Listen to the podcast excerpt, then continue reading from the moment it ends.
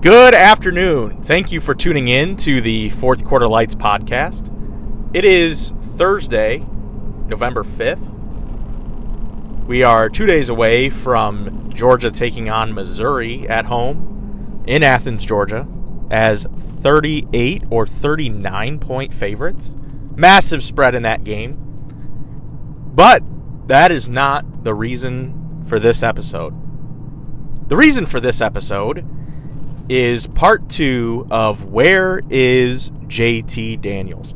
Now, you may be asking yourself, where is part one? Well, if you head on over to my YouTube channel, Fourth Quarter Lights, scroll down a little bit to last season, you will see Where is JT Daniels part one. Because that's what we were living through last year. We were told that JT Daniels was medically cleared to play but that he didn't give us the best chance to win. Stetson Bennett and D'Wan Mathis gave us the best chance to win last year. Well, that ended up costing UGA two games. Didn't go to the SEC championship game. Didn't go to the college football playoff. None of that. Um, and it's the same scenario this year, other than the fact that it hasn't cost UGA a game yet. Yet being the key word there. So where is JT Daniels? Because we were told all last week that the injury is no longer a concern. He has no pain when he's throwing. He's cleared to play. And we were also told that we would see both quarterbacks play last week. For whatever reason, in a 34 to 7 blowout that was 24 to 0 at halftime, we still didn't see JT Daniels. Why is that? There's a couple theories. JT Daniels is not healthy. He's not 100%. He may be cleared to play, but not 100%. And with the game in hand, Kirby Smart and that staff didn't want to risk a re injury. Makes sense if that's the case. Come out and say that. But they, they didn't, you know, and and Stetson played the entire game. He played terrible. And I I defended Stetson Bennett in my prediction video that I released on my YouTube channel before the game. I predicted UGA would win 30 38-17. I thought Florida was going to be able to score on us, but shut down Anthony Richardson. But I was giving Stetson Bennett praise in saying how he was, you know, he was getting the job done. He was doing everything that was asked of him and, and that was expected of him. Uh, but but that was not the case on Saturday. It, I mean, and it was really his first bad game of the season. Uh, but Stetson Bennett just did not look good throwing the ball. Um, you know, he had two bad interceptions. I mean, he just he threw up prayers into double coverage, and the receiver didn't have a chance. I mean, he was overthrowing wide receivers by five, six yards. He was underthrowing by five, six yards. I've heard wind was a factor. I don't, I don't know. I, I wasn't there at the game, um, but it just it did not look good. I mean, yes, Stetson had a he had a good uh, 20 yard run where he ran away from uh, Brenton Cox, which was laughable. Brenton Cox gave up midway through that play. Stetson weaved through a couple defenders, ran for the first down. But I mean, outside of that play, Stetson Bennett, he wasn't like, he wasn't super mobile. I mean, he had, outside of that one run that he had, I mean, he had five carries for 15 yards. I mean, now that includes sack yards and everything else, but he wasn't super mobile. I mean, he wasn't escaping pressure and, you know, picking up first downs with his legs and, um, you know, making throws on the run. I mean, it just it just was not a good game from Stetson Bennett.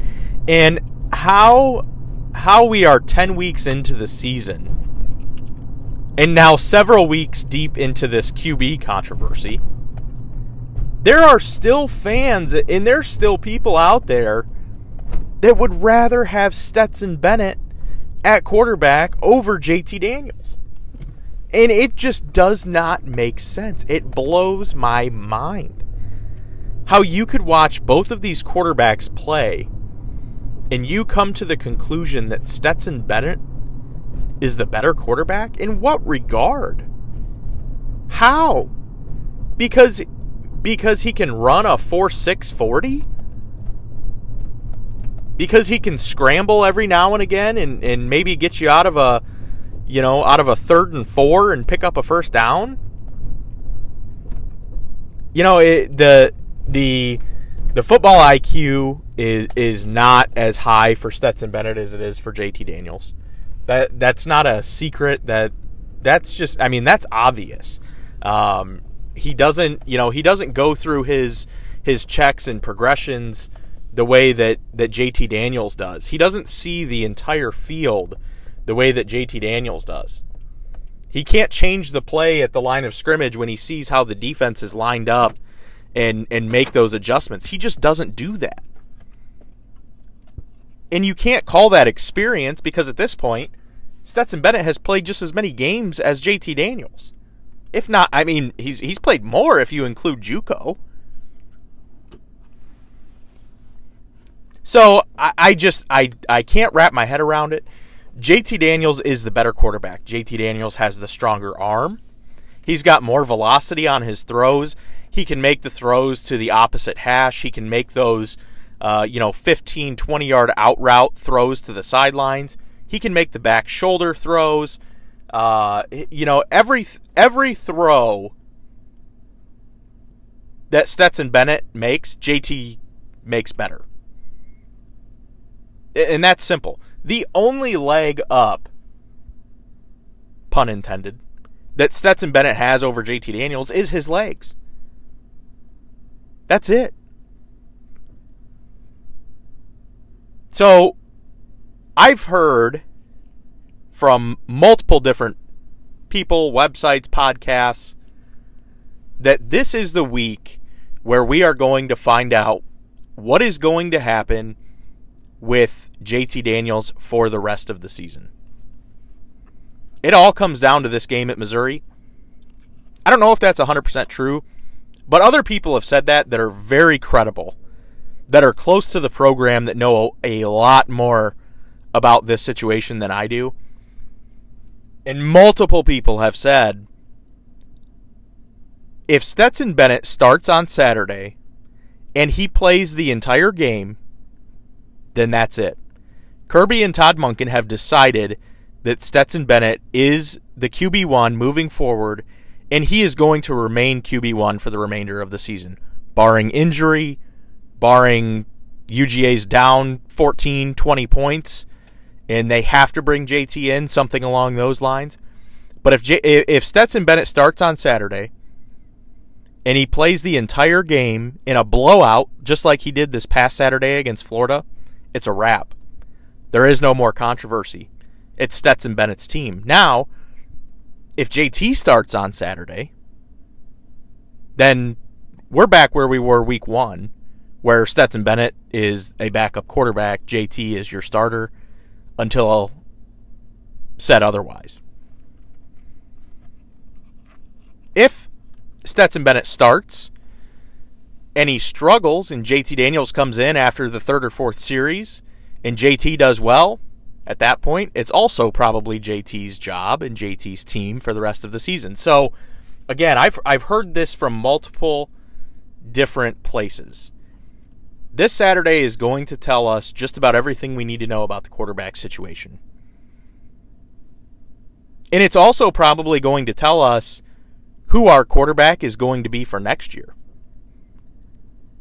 Because if JT Daniels comes back and he plays really well, there's probably going to be enough film and enough substance there for a team to take a shot on JT Daniels and draft him somewhat high in a weak quarterback class coming out of college this year. If Stetson Bennett finishes the season as the starter, regardless of what happens if Georgia wins a national championship or whatever, Stetson Bennett is likely going to come back to UGA for his COVID year eligibility that he has. And he's probably going to be the starting quarterback next year. And JT Daniels will probably have to transfer again. To me, that's worst case scenario. Especially with the recent news today, nothing official. Not I don't want to start any rumors, but a a certain backup quarterback for the University of Georgia has removed all UGA related posts, pictures, material from all social media accounts. That usually means one thing. And it's not that they got hacked. So I'll leave that there. I, am not going to dive into that because, again, I, I don't want to start any ubs, unsubstantiated rumors. But it's very likely and, and plausible that a backup quarterback for the University of Georgia is going to enter the transfer portal at some time between now and January. Highly likely. And probably more than one, to be completely honest with you. I hope that JT Daniels is healthy. I hope he's 100%. I hope that that lat and oblique injury is no longer a thing. And he does get a chance against Missouri to at least win his job back and give Kirby and, and Todd Monken something to sit on before playing Tennessee. Because this man, this this quarterback controversy year in and year out is just getting old.